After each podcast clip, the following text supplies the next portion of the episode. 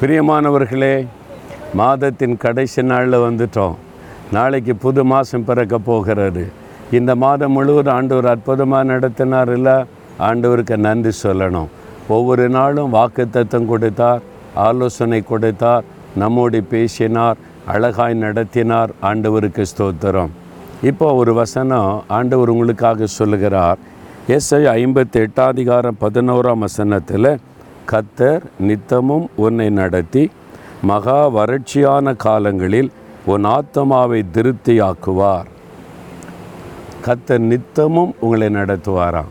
யோசித்து பாருங்களேன் தினந்தோறும் நம்ம நடத்தினார்ல நம்மளை போஷித்தார் உடைத்து வைத்தார் தேவைகளை சந்தித்தார் வழிகளை திறந்தார் ஜபத்துக்கு பதில் கொடுத்தார் நித்தமும் நம்ம நடத்தின தேவனுக்கு ஸ்தோத்திரம். இனிமேலும் நடத்துவார் அடுத்த மாதத்தில் நடத்துவார்.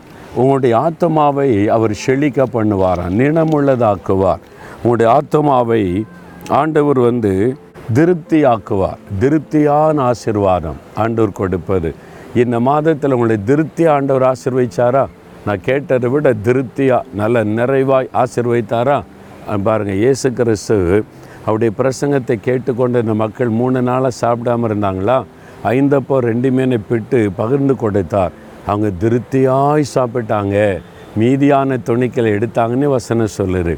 உங்கள் ஆத்மாவை அப்படி திருப்தி ஆக்குவார் போதும் போதுன்ற அளவுக்கு ஆசீர்வதிப்பார். இன்றைக்கு இப்பொழுது.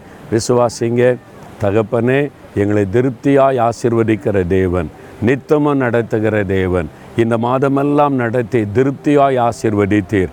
வருகிற மாதமும் எங்களை நடத்தப் போகிறீர் எங்களை ஆசிர்வதிக்க போகிறீர். உமக்கு ஸ்தோத்திரம் ஸ்தோத்திரம்.